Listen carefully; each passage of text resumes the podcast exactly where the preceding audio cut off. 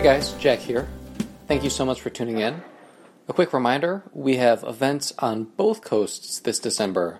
Uh, the second weekend of December, check us out in New York City.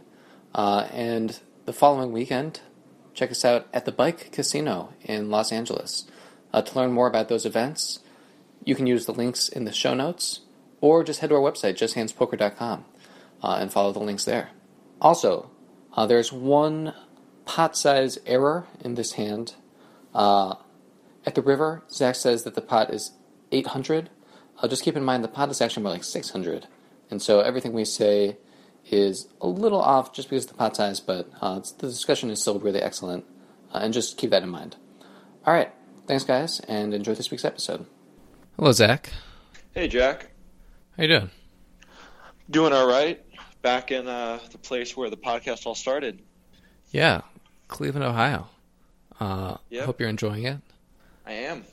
Speaking of which, uh, Cleveland, the best game in town is, of course, Pot-Limit Omaha, and I hear you have a hand for a hand for me from us a recent session. Just real quick, uh, we did our first P L O hand maybe a month and a half ago, and we asked you guys for some feedback. It was overwhelmingly positive, uh, but you know. Obviously, the, the vast majority of you did not give any input. And so if you're listening to this saying, man, I really wish they weren't doing any Omaha, uh, speak now or forever hold your peace. Send us an email at jack at justhandspoker dot com uh, to send your input. Uh, but yeah, for, for today, at the very least, we're going to plow ahead in the great game of Pot-Limit Omaha. So, Zach, why don't you set up the scene? Yeah, so it's Saturday night, about nine thirty p.m., and I'm sitting in the must move for a two table, you know, just the must move and then the main game of a very juicy P L O game. There is a bunch of very loose play. And then there's this one reg who I used to play with a little bit uh, at, in No Limit when I was mainly playing like one, two and one, three. And I think I probably played with him like once at two, five. And I just always remembered he was a fairly kind of like straightforward, you know, kind of like winning player that played often, but not enough where it's like he's clearly a professional, but he definitely beats whatever game he's playing in and kind of plays to win and always looks a little bored, uninterested, and not on his phone. And when you say he plays often, you mean like he comes to the casino regularly? Yeah, yeah, but he's not there like so much that like right. It's clear that like he's a professional poker player as his sole or main thing. Cool. Yeah. So the hand starts with, uh, it's a seven-handed table, and I'm sitting in hijack. And this is a one two five game, so one dollar and two dollars blinds, but a five dollar bring-in. So it's it's really kind of more like a two five game. Um, and being P L O, it kind of plays, you know, closer to like a five ten no-limit game, even though it's just a one two game. That's kind of the deceptive thing about P L O for any of you listening. It's definitely a fun game to play. And there's some pretty big edges to had to be had in a lot of these soft games, but you know, definitely know that uh, the variance is huge and the swings can be big. Yeah, if you're so if you're rolled to play one two no limit, you're probably, or if you're just rolled to play one two no limit, then you're almost certainly not rolled to play one two P L O and certainly not one two five P L O. Yeah, honestly, if you're rolled to play two five no limit, you're likely not rolled to play one two P L O, in my opinion. If you're if you know if you if you're a professional or if like you're you know have a bankroll that's just for poker where you want your risk of ruin to be pretty small. Right. So two players limp. I'm in the hijack and I have the ace queen four five, uh, double suited one to the ace one to the five, and this is a pretty clear over limp. So in P L O, I'm probably playing in a game like this where I'd say the average player is probably V-pipping like around like sixty-ish percent of hands. You know, some people are closer to eighty, some people are closer to thirty. Very few people approach like the twenties, even when it's nine-handed. Uh, so when it's seven-handed, I'm really going to be wanting to get it, getting getting in there with a lot of hands that can make nutted hands. Uh, the effective stack in this hand is me uh, with about six hundred fifty behind. It's a you could buy in for between two and seven hundred. And uh, both the other players cover. So I limp, and then mm-hmm. it's Let me stop you for a second. Yeah. Uh, so, just for for the listeners, one, say what you have again, and also, since people are limping so wide, and you're limping a hand that's pretty far ahead of uh, most of their ranges, why not go ahead and raise here? Yeah. So, the the problem with raising, just generally in P L O, not specifically with this hand, is that, you know, when you get three bet in a game like this, it's almost always, you know, aces or a hand with, you know, a very, very good hand, like kind of double suited Broadway type hands. Uh, and you're almost always going to have the odds to call that three bet, even if they pot it. So you're, you're kind of to want to keep the pot small, keep the S P R small with a hand that could make nutted hands against, you know, players that are going to get second nuts, third nuts, fourth nuts, or decent draws and get it in with those hands. But even more generally, like, there's sometimes cases where you have very good hands where it makes sense to over limp. Like, if I had ace, ace, six, eight with no suit in this spot, I would always over limp behind. I would not raise because it's just a hand that benefits from being in the pot with more players. Uh, in P L O, it's really difficult to actually isolate, uh, especially in a loose game like this. Very few pots go anything less than three ways, uh, even in a raised or three bet pot. So you're, you're very unlikely to isolate with, with hands that play much better in heads-up pots.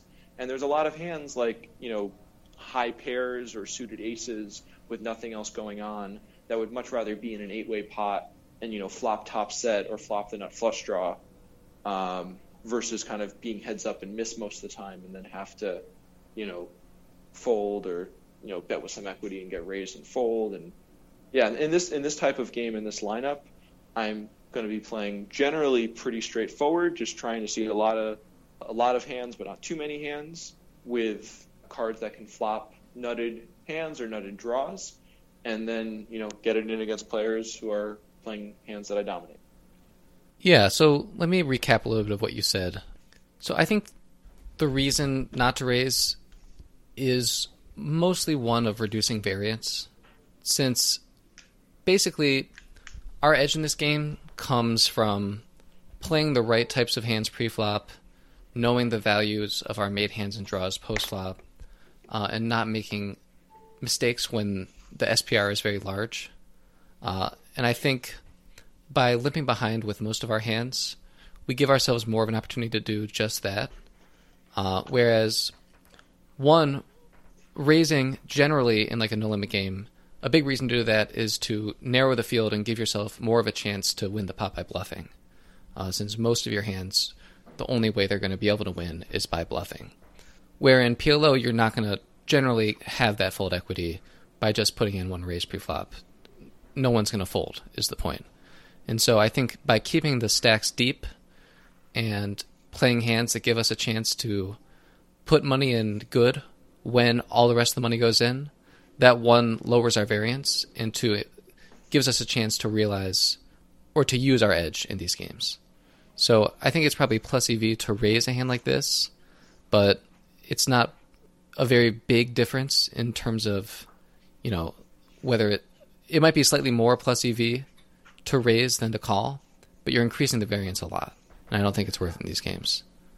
That is true. I think with this exact hand, it's probably more plus E V to call, just because specifically there's kind of two guys behind that, you know, are going to limp the majority of their range, but be a mu- much tighter in terms of calling a raise. Um, but like if I had ace, queen, ten four, even just suited to the ace, I would raise that hand, you know? But I That's think this is probably a little more plus E V just to call. Uh, but yeah, to Jack's point, when it is close between raising and calling, Uh, my default is to call call more when playing in a casino game like this. That's a good point, that by limping, you're almost certainly bringing in two players uh, with hands that you're going to be dominating more often than they're going to be dominating you. Yeah. Exactly. And why don't you say what you have one more time? So I have the ace, queen, four, five, ace of queen of spades. So one, one suited ace to spades, and then four, five of hearts. Okay. All right. So uh, So there's a limp, another limp, I limp, and actually the two players behind me fold, which is pretty surprising. And then the reg in the small blind makes it thirty. He pots it. And then the kind of what was probably the biggest spot in the game, he looked pretty confused and was doing some pretty crazy stuff in like my first, you know, I was only there for maybe thirty, forty minutes. But yeah, he was kind of getting involved post-flop, calling a lot of flops, uh, and definitely was probably the biggest spot in the game. He calls, guy between us folds, and I make the call in position. So we see a flop three ways with about one hundred dollars in the in in the pot, and I, you know, about six twenty behind effective. And the flop is the jack six three with two diamonds and a heart. So I'm holding ace, queen, four, five with two hearts. So I have a bad backdoor flush draw and an open ender. The regular quickly checks. The action player checks pretty quickly, and it's to me. So just a quick note about what I, how I'm interpreting uh, the checks and the speed. I think when the action player has something, he's going to stare at the board more. At least this is what I've observed. He's going to maybe take his time before checking and look at me more. He looked just a little more disinterested in the hand, and I think we could just kind of discount kind of as a stronger hand in his range. Not eliminate, but discount.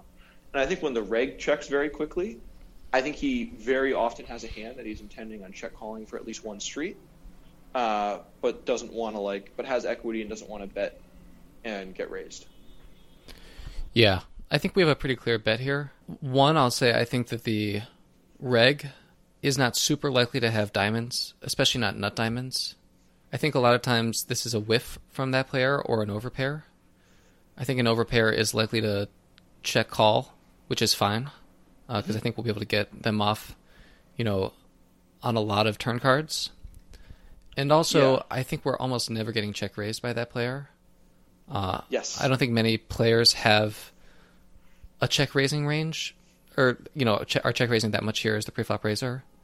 And I'm also, yeah, I think your read of disinterest from the action player is wise.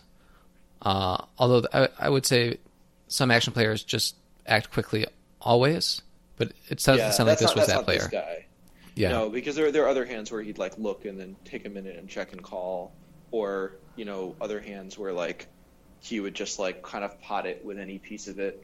Like, you know, not checking to the free flop raiser or anything. The, that guy's range is super, super wide. And but the the reg's range, I I think, it, yeah, it's very likely he has nut diamonds. I definitely think he has some diamonds. I think he has a lot of overpairs here, but maybe not a ton. Like, I think I think aces or kings or queens. Again, maybe I'm just kind of imparting my thinking too much in, into this, but maybe he's maybe that would be better played as like a, a bet one street type deal versus uh, check calling, especially with like an action player behind.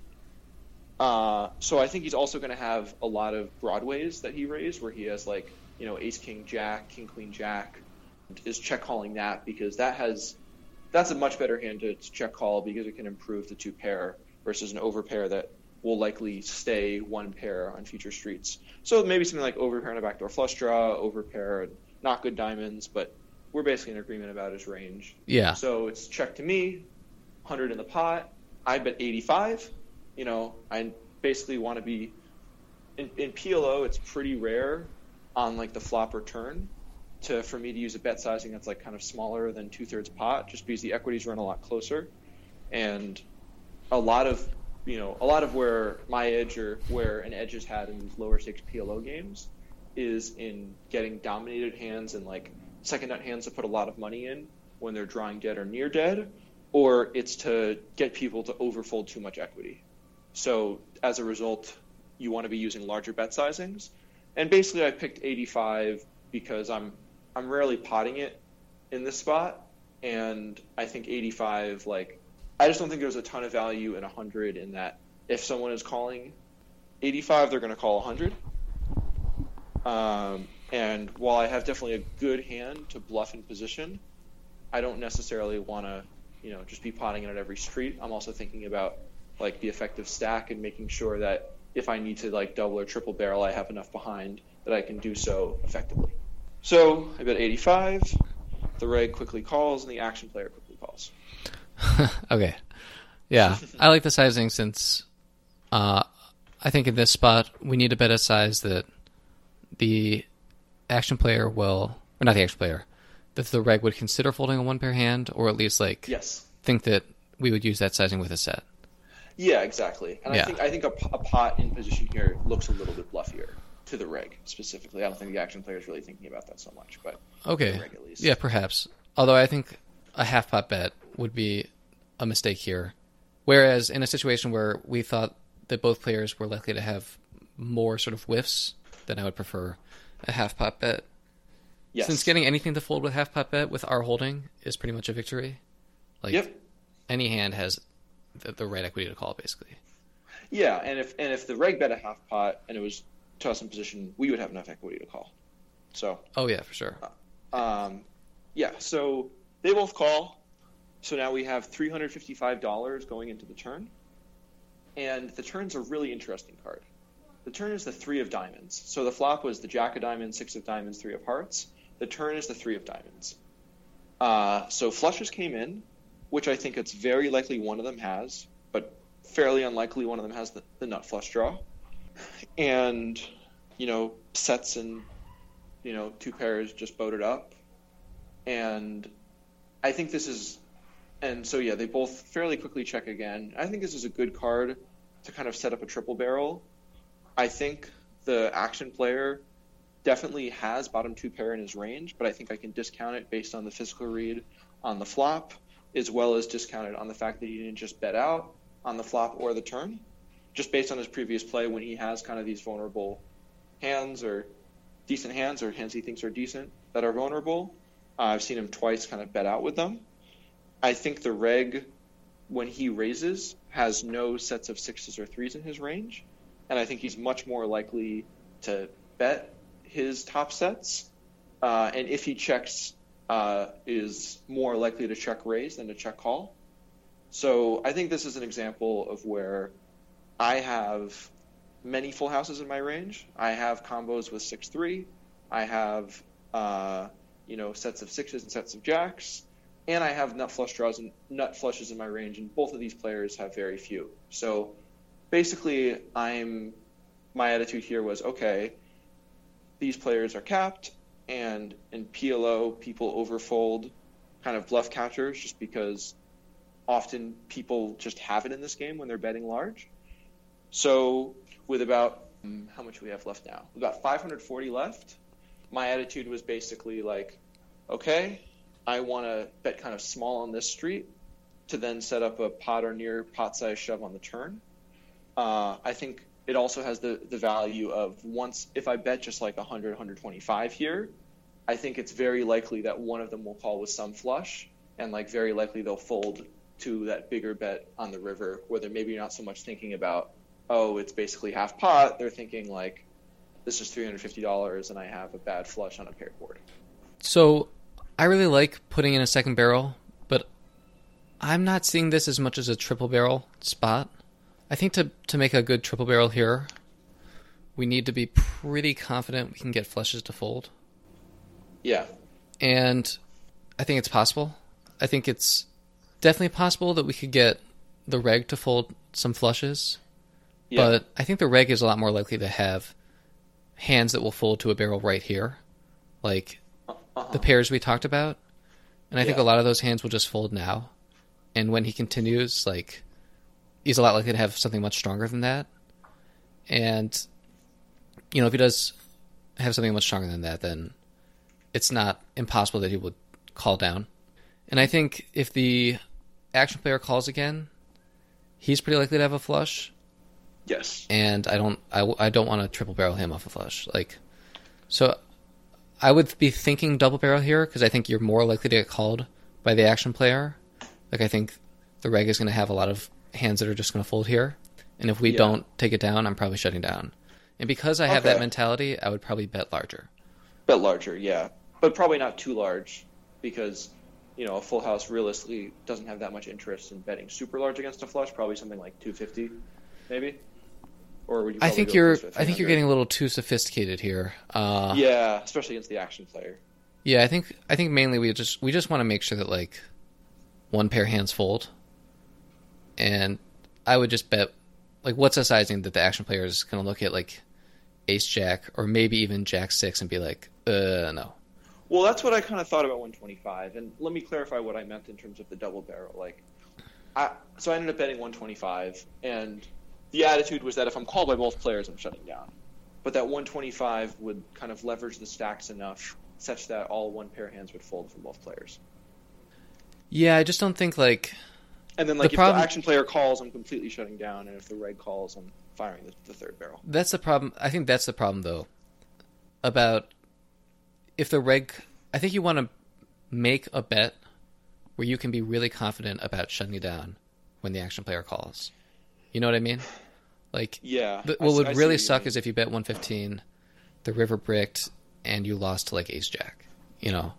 That would that would definitely suck, yeah. So, in retrospect, and it, maybe I'm being a little results-oriented here, but I'm I think I'm agreeing with you. Maybe just bet closer to three hundred and just hope they fold. I bet one twenty-five. The reg quickly called, and the other guy folded pretty quickly. And, you know, I th- I think here he just has, like, a king or queen high flush a ton. Mm-hmm. And the river bricked, and with about eight hundred in the pot, I bet, I bet, uh, you know, about four hundred, and he tanks for two minutes and calls. And what I found out right after the fact, literally as I was going to the bathroom right after the hand and to voice memo it for the podcast, I ran into uh, some, kind of a newer regular on the scene, and he's like, oh, yeah, that guy likes to hero a lot. And I'm like, oh, good to know. Keep keep yeah. that in mind next time I play him. But I, th- I think you're I think you're definitely right, where it's like, even if this is a more straightforward reg, you know, he's getting he's getting uh, three to one in kind of a nuts or air spot. That being said, it's really rare that, like, people are going to barrel off here in P L O when, like, flushes and, and boats come in. But also, you know, maybe he thought I was the type to do so, and, like, it doesn't take that much sophistication to justify calling a half pot bet. And I think in retrospect, just betting larger would have gotten his uh it was either a king or queen high flush. He had kind of a hand that I thought would be likely, which is the uh the the ace king jack X with uh, diamonds. Okay, so I right. guess it was king X. Yeah, king high. Yeah. I mean, I don't think, like, the river barrel is a disaster or anything. Like, because you, you're giving up when you check back. So it's like, it doesn't need to work yeah. that much. It might you're... still also be plus E V mm-hmm. for me to do the river barrel and just more plus E V to bet the turn. You know, I'm not necessarily, like, when I bet half yeah. on the river, he only needs to fold uh, more than one third of the time for this to be profitable.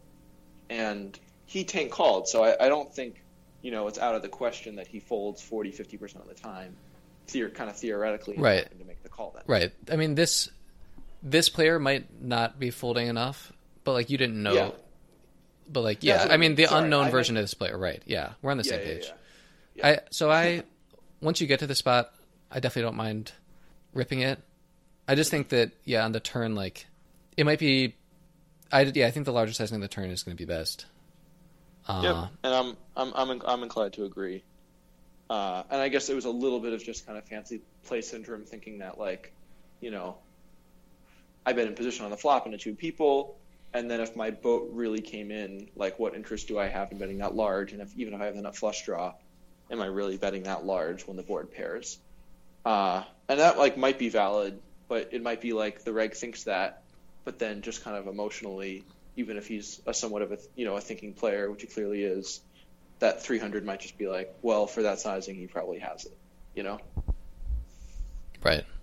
Because I, I thought that way too, you know? It's like I, I, I can I can be in his spot and not know this other player that might look good and capable, but I don't kind of know much about them, and then just kind of see that large sizing and be like, well, you know, people generally have it in P L O, so I'm not going to mess around with this larger sizing. Where then I call the turn, and then after thinking about it a lot on the river, I, I, you know, would make the tank call in the same spot. So, yeah. Also, like, the other thing about the turn, or betting large on the turn, is that that player has to worry about not just you, but the player behind. Yeah, yeah. And I think the action player just is so capped here, you know, so that, like, if the reg if the reg folds, maybe, like, takes thirty seconds or a minute to fold, you know, like, I mean, this action player is, like, he's the type who's, like, basically calling everything pre-flop for a raise, uh, limping everything, calling, like, sixty to eighty percent of those limps, regardless of the raise size, and calling a lot of flops if he hits a piece.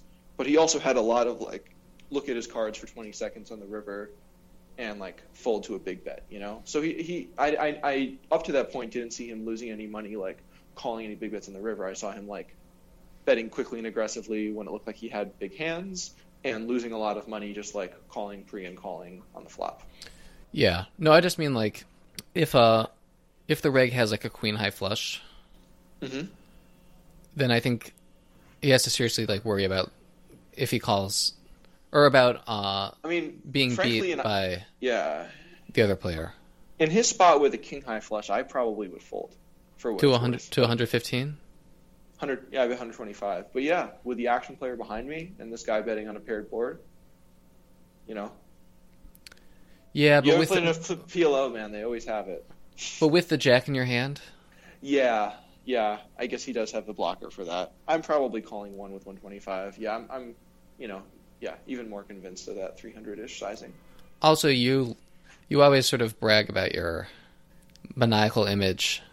I don't know. But if, I didn't have a, yeah, I, I guess you're right. I guess there's also like this guy's I played with like, you before. You're right. You're right. It's it's just been a while. I didn't know how much you remembered me, but. Mm, maybe not. Apparently, yeah, apparently maybe not. Some, but I, you know, I have a. I'm sporting a, a pretty big beard these days. It's also like there's definitely the. I mean, you might have folded because you're not going to be as much victim to this, but there's also like the. I check called because I had top pair and a flush draw, and then I hit my flush. Like, am I really exactly. folding like to like a third pot? Yep, and uh, yeah, I, th- I think you're totally right, and. You're right. There's something I, I do usually consider a lot more like in Hold'em is just how the lack of fold equity I have just kind of because of the way I conduct myself in image, not even kind of even before I'm V-pipping anything. Uh, but I happen to be have been playing very tight for the first forty minutes. But again, mm-hmm. you know, I'm aware of that. How much is he aware of that? You know? Yeah. I think, yeah, well, this was a good hand. This was a good hand to discuss. Uh, yeah. I think if anything, you probably just haven't been playing it enough, like lower stakes, and yeah, you're getting too, you're putting too much thought, I think, into like balance, and choosing a sizing that you would like choose with your value hands uh, for your bluffs. Yeah, I think you're, I think you're totally, totally right. Uh, the last time I played P L O was in like, I think mid July. This is also, you know, just a little bit of rustiness for the peculiarities of this game and the stake. Right. It is a very peculiar game.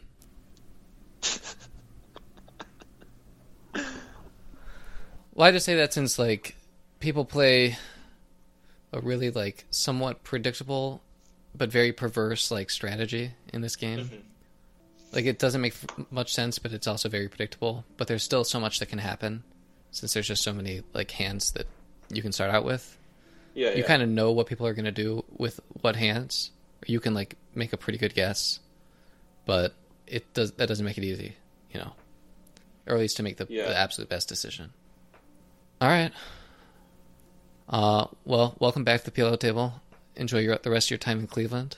Uh, Thank you. Oh, and for all of you that made it this far, uh, check out the podcast breakdown for this week. Uh, I will be doing uh, some work using a software called Poker Juice, which is a really, really great software for analyzing P L O hands. Uh, I used to use this a lot more when I was kind of primarily playing P L O uh, back when I was living in Cleveland and Oberlin. Uh, and I'm excited to kind of really dive into it in a serious way for the first time in, in some months. And uh, yeah, any feedback on the breakdown and on this P L O is, is much appreciated. Jack and I are definitely considering kind of the, the balance between No Limit and P L O because We we still very much love No Limit, and that's both of our preferred games. But more and more people are playing P L O, and I think that's where the biggest edge can be had when playing live low stakes poker. So uh, we don't we don't want to leave leave all of you hanging uh, that are trying to push those edges in P L O. Yeah, definitely. To find out exactly when those breakdowns are going to drop, uh, the best place to find out is following our Twitter account, uh, which is at JustHandsPoker. All right, guys. See you next week.